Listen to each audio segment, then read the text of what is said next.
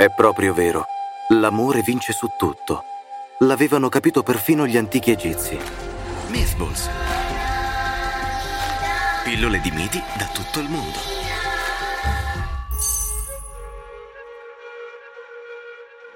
Set era il dio del deserto, delle tempeste e della violenza. Non c'è da stupirsi quindi che avesse anche un caratteraccio.